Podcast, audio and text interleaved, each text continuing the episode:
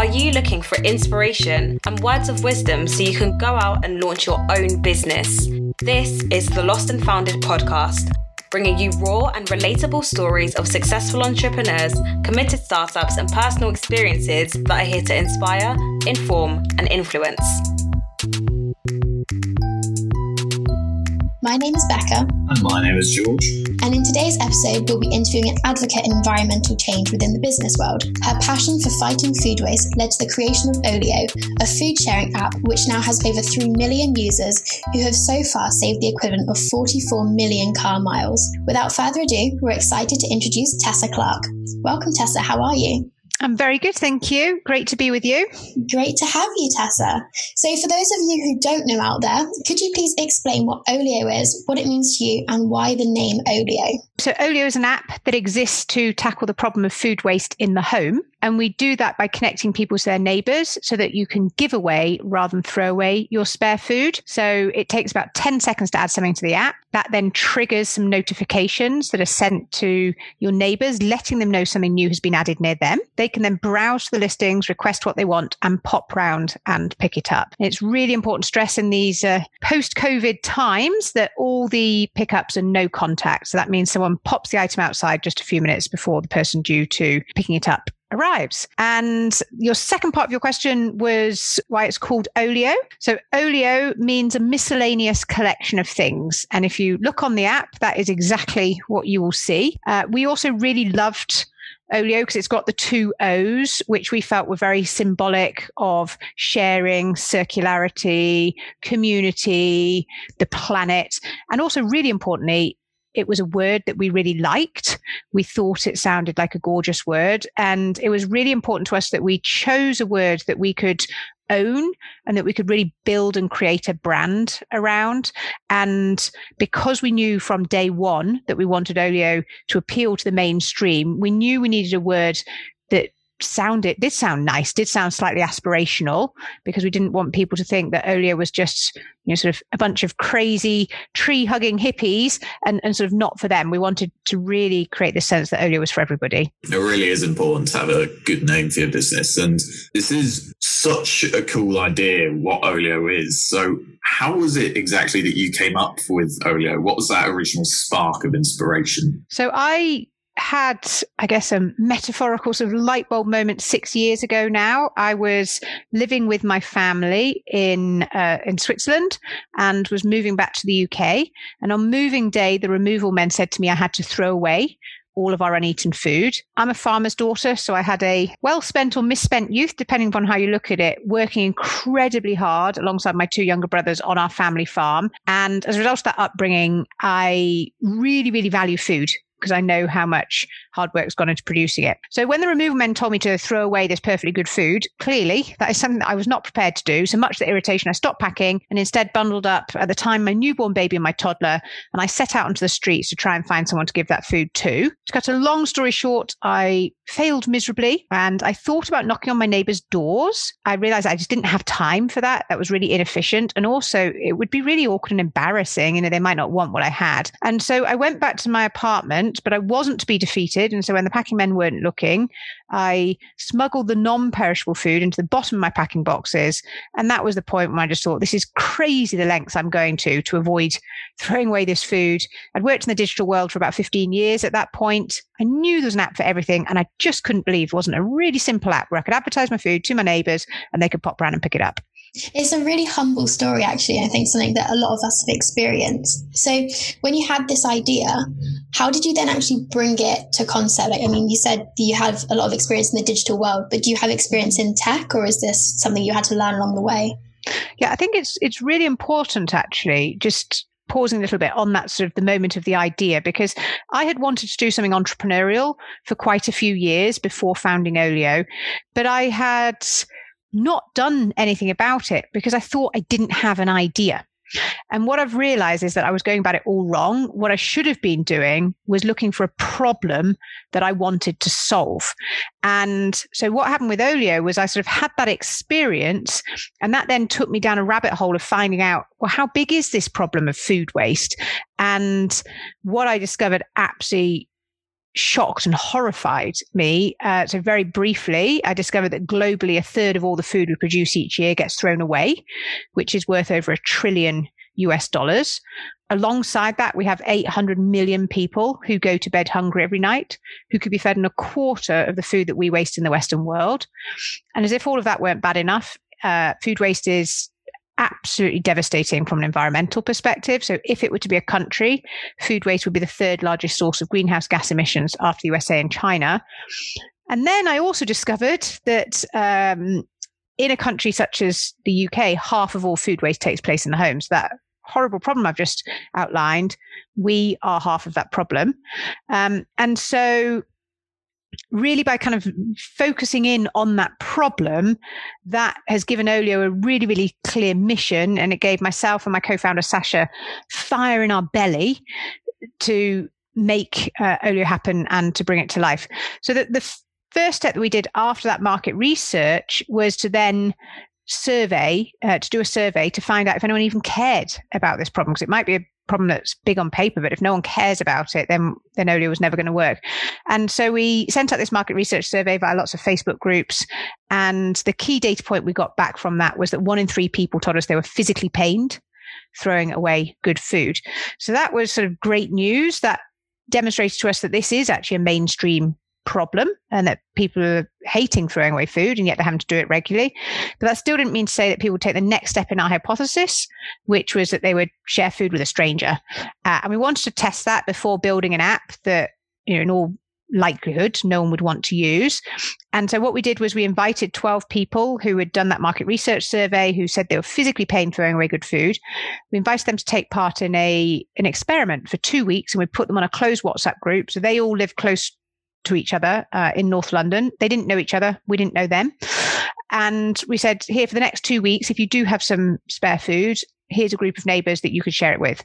And we waited with bated breath for, I think it was about uh, 24 or 36 hours. And the first item was shared into that WhatsApp group. And then over those two weeks, quite a bit of sharing took place. We then met with those people and debriefed afterwards. And they said, you have to build this it only needs to be slightly better than a WhatsApp group. And how can I help?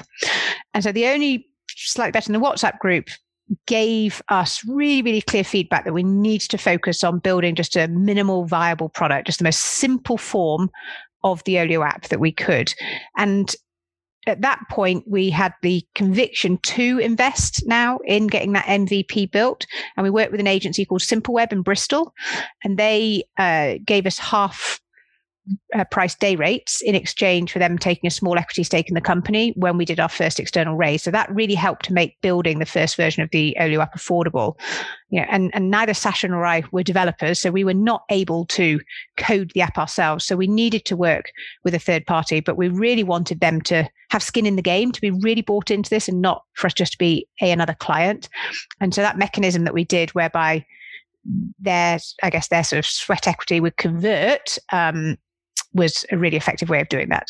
Amazing. And just goes to show how important those stages of research and collaboration are if you want to bring that idea to fruition. You mentioned how before Olio you've been wanting to do something entrepreneurial for a fair bit. Growing up, did you always have that ambition to be your own boss, as uh, as they say, or to just to start your own business? No, I didn't, uh, is the honest answer. When I was growing up, I had absolutely no clue what I wanted to do when I got older. And I went off to pursue what could be described as a fairly classic corporate career. And throughout that time, I guess I was doing what society defined as successful. Uh, and what that meant is I had a great CV, but it wasn't a CV that excited me. And I, I kind of look back now in surprise really because now that i know more about myself it's kind of it feels obvious that i was always going to be an entrepreneur but actually for the it took me forever to figure that out because i didn't see any role models of people who were you know from my farming background or who are from my gender. Um, out there sort of building tech startups. It's just a very, very narrow type of role model that we all see every day. And so that it took me a really long time to figure out this was something that perhaps I could do. And actually, I studied, you know, I did my MBA at Stanford Business School in the heart of Silicon Valley for two years. And even when I was there, I still didn't even do any entrepreneurship classes because I just didn't feel that that was for someone like me. But it, it took me until a little bit later in life. And I was just getting increasingly frustrated that I was not inspired by my life and I was inspired by so many other people's lives. And I kind of wanted to change that. Plus, then I'd finally found a problem that I was really, really passionate about solving. And so that then gave me the conviction to sort of feel the fear and do it anyway. And uh, found Olio with with Saasha, my co-founder. I think it's really apparent that you have values that you really, really appreciate and you really stay in touch with those values throughout all of this. That you're saying you didn't actually have that click moment, but you realized that your CV wasn't giving you that kind of yeah. I don't know, spark that you needed. So it's clear that you have these values. And as you're saying, within the farming industry, you're clearly a really, really hard worker. Yeah. So how have you found that that has maybe helped you when setting up a business? Or is it something that maybe now you're getting all this success is beginning to take a backseat or is it still really at the front of what you do? I think your your values and your personal moral compass are critical because without that you have nothing. Uh, so it's really, really important to always keep that front and central. Again, my sort of upbringing, living on a pretty isolated farm, did not feel like a natural start to a tech career, especially when you hear about everybody else who was, you know, coding by the time they were five or eight and they've got, you know, three different businesses by the time they're 12. You know, that really was not me. But I do think there are actually lots of things that you get from a farming upbringing, which can set you up uh, for success. You know, one of which you've touched on, which is hard work.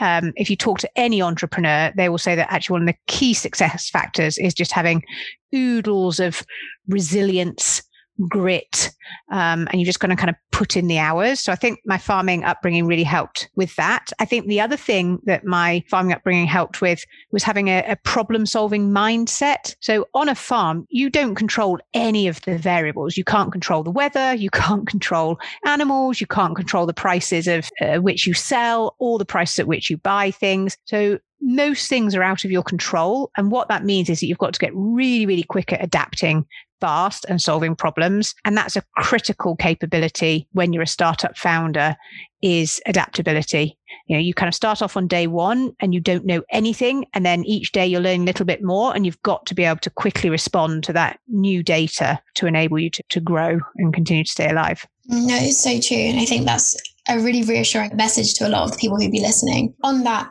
like topic of values, I guess. Your whole business model is really strung on ethics and morals. Mm. What would you say are the main business values and how do you make sure that that stays at the forefront of your business throughout the whole journey? Everything we do at Olio is guided by our mission, which in a nutshell is to solve the problem of food waste in the home. So everything we do kind of ties back to that master mission. And then we've got four key values. The first one is inclusive. And that's really, really important to us because we've set ourselves an enormous goal. We want a billion Olioers by 2030. And the reason for that is really simple. If humanity stand any chance whatsoever of mitigating the worst effects of the climate crisis, we have to solve the problem of food waste at scale. So given that we've got that enormous goal of a billion people, then we need to build a, a, product that is going to appeal to and welcome absolutely everybody. And that means we need a team that can sort of reflect that community as well. So inclusive is, is our number one uh, value. Our second value is resourceful. We hate waste of any variety at Olio. And so what that means is we spend both our money and our time very, very carefully. And we recruit people. That's, I guess, part of the definition of resourceful. The other part of the definition of resourceful is having oodles of initiative. And everybody at Olio is the type of person that asks for forgiveness, not permission. So that's the second value. The third value is caring. By that, we mean caring to each other, caring to our community, caring to the planet, caring to ourselves. And we just think that's really, really important. Sort of at Olio, we care and we have a caring community, and that translates into a really uh, lovely product experience. And then the fourth value is ambitious. We're deeply, deeply ambitious for not only the company, but also for everyone who works at Olio. And how that manifests itself is into us all just continually learning. We've all got a real kind of growth mindset here, and everybody's really um, sort of pushing and developing themselves to, to be the best version of themselves.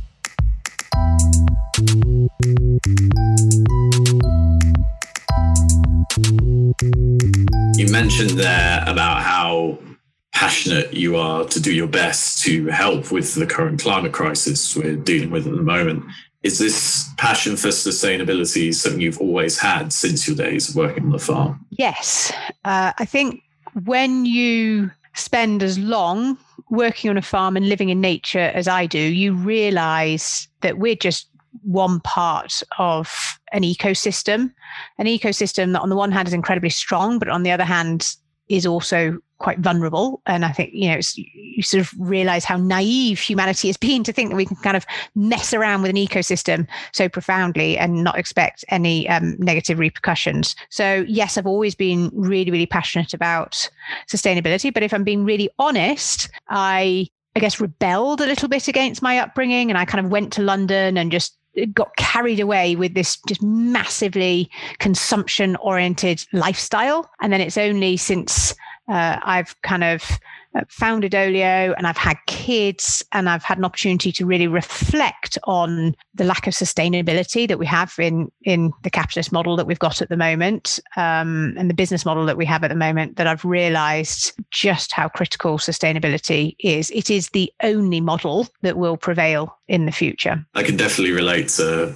you saying there about you going to the city for the first time when I lived in a small village for as long as I can remember, as soon as I came here to Oxford, I was like, oh my God, public transport, so many buildings, oh my God. But yeah. it's so important to keep yourself grounded and realize the issue at large. And yeah. how important do you think this issue of sustainability is within any business? For me, it is absolutely essential. So it's very clear that we have to reinvent business, that the current model of capitalism, whilst it has many strengths, is no longer fit for purpose. And we get quite frustrated at Olio that for too long we've had to live in this overly simplistic and restrictive dichotomy, which has, on the one hand, charities who seem to, you know, people seem to believe that they have sort of the exclusive hold over the ability to do good. But the challenge with that is that there's very few examples of charities actually having been able to scale and have impact uh, as quickly as businesses. And then on the other hand, we've got businesses that are great at scaling really fast and um, having a big impact, both positive and negative, but they have got sort of enormous negative externalities. And we at Olio believe that you know the third way is absolutely critical, which is profit with purpose. And that actually, I'd like to think that within the next five, certainly 10 years, any business that is not operating with a profit with purpose business model will lose its license to exist. So that that is very much my hope as to where, where we're going to move towards. I think you have a really refreshing attitude towards this whole profit with purpose idea. Could you maybe explain a little bit more about that and, and what that actually means to you? I think what we need to do is recognize that entrepreneurship and human sort of creativity are really, really, and the concept sort of of a market are all really, really powerful, well proven concepts. But the problem is that to date, they've all been focused on optimizing for one thing, which is shareholder return. And that has led us into the situation where we are today, where we have these enormous negative externalities. It's like fantastic. We've delivered bucketfuls of shareholder return, but oh dear, we've completely trashed the planet and we've destroyed our communities. You know, that's just not sustainable. And so we have to move to a model where we don't just have this obsession with shareholder return above everything else, but that actually we put equal weight on people, planet, and profit. And I, I do believe that, you know, by the time my kids grow up, they will look back in utter disbelief at how dysfunctional our current version of capitalism is. And it's just taking us kind of roaring towards that cliff edge.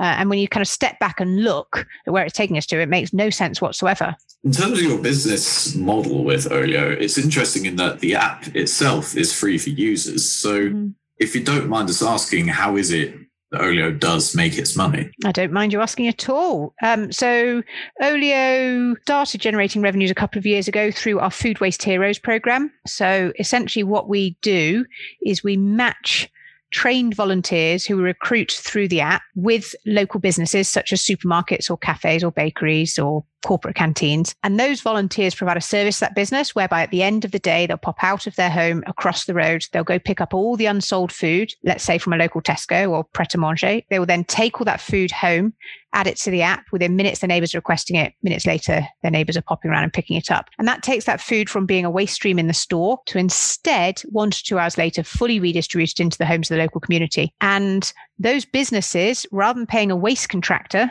to take that food off to landfill or at best anaerobic digestion, instead they pay us to ensure that that food is fully redistributed into the homes of the local community. So that's how we've started generating revenues and we're continuing to grow that very rapidly. But we're also uh, within the next month going to be introducing what's called a freemium business model, which means that the core Olio app will continue to be free, but that there will be some extra features that we are launching that people will be able to subscribe to in order to unlock that uh, and in subscribing, they're essentially kind of supporting our mission and enabling Olio to continue to exist through giving us a sustainable, scalable business model.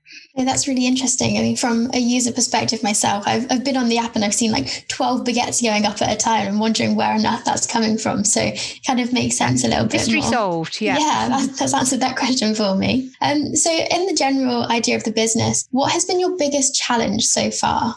Honestly, it is impossible to select sort of the biggest challenge because every single day we're confronted with different challenges. I mean, I guess if I was pushed and I had to select one, I would say the toughest thing has been fundraising. Uh, so we're a female founded business.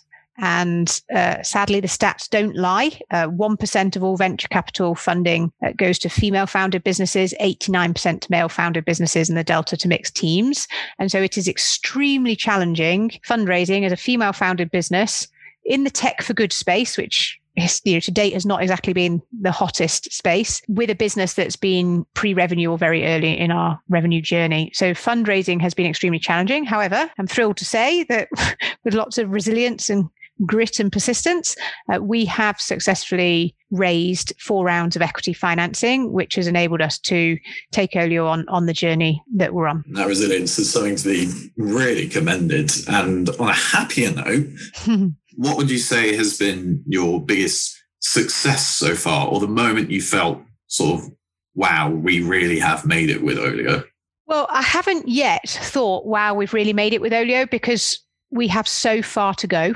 you know, yes, we've got 3 million users. Yes, they have given away 15 million portions of food. Yes, we have 50,000 ambassadors. All those things are phenomenal, but we need to urgently get to a billion Olioers so we can help solve the climate crisis. So we definitely haven't made it yet. Certainly a real highlight, a sort of pinch me moment was when the United Nations gave us an award highlighting Olio as a beacon for the world in terms of what a scalable solution to the climate crisis looks like. So that that was definitely pretty amazing. Yeah, I think there's some huge achievements to come from it. And I mean, even like I said, just from a user perspective, I'm actually seeing it in so many more places. I went for a walk the other day and there was loads of posters on the bus stop just down oh, the road brilliant. from me about yeah. it. So I think it's really beginning to kind of rise in the app store and people yeah. are beginning to understand it. So as I said, I found some really cool stuff on Olio. Like I say, and loads of baguettes keep going up and donuts and things. What has been your personal favorite food find that you've maybe rescued from going to food waste? Well, I can remember um, when I was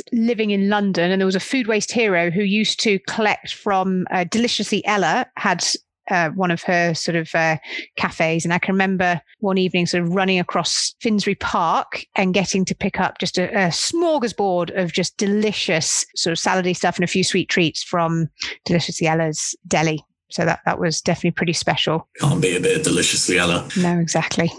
exactly. And um, we have spoken a lot about your goal of in around 2030 of having those 1 billion users. But in terms of the next steps for Olio, are there any other particular things that you aim to achieve in order to get to that goal? Yeah, so we're still at the moment really focused on building out the core product proposition. Last year, towards the end of the year, we launched a new section in the app called Made. So that connects people with their neighbors to sell homemade food and handmade crafts. And that's growing really quickly. And we love Olio Made because on the one hand, you've got people who very much thanks to COVID are kind of reconnecting with their hobbies and their passions and they're wanting to um, spend more of their time doing that and find a way to finance that.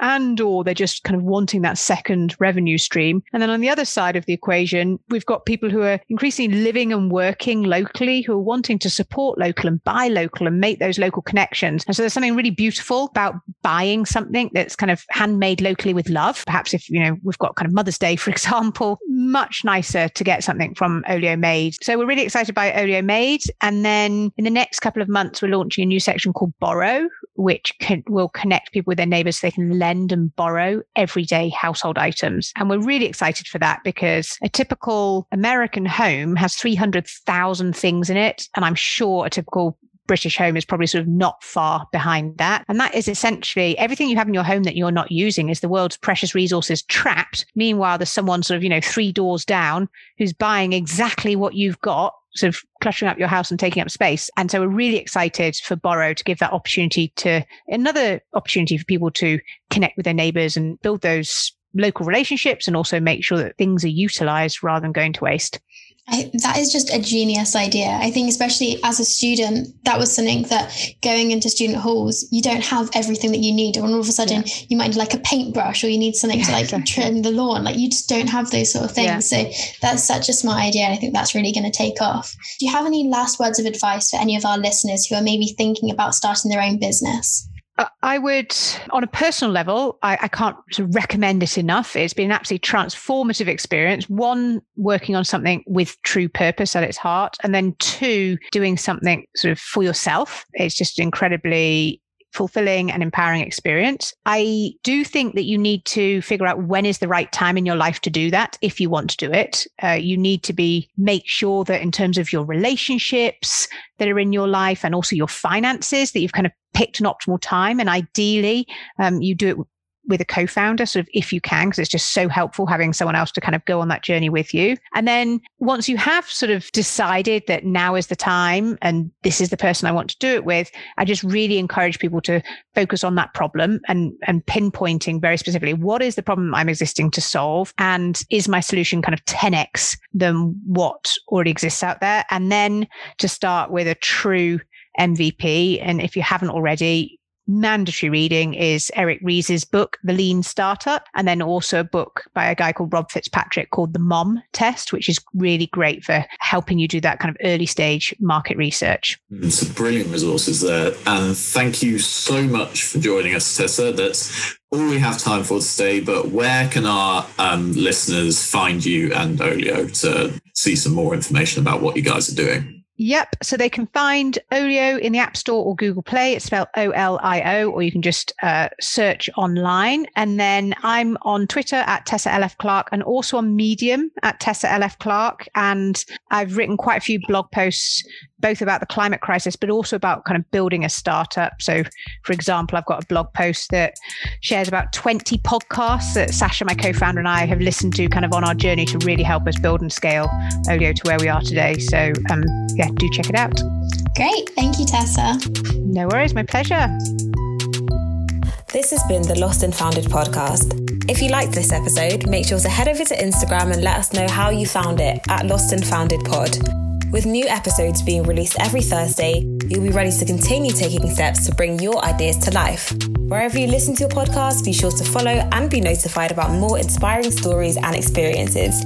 That's all for now, and we'll see you next week.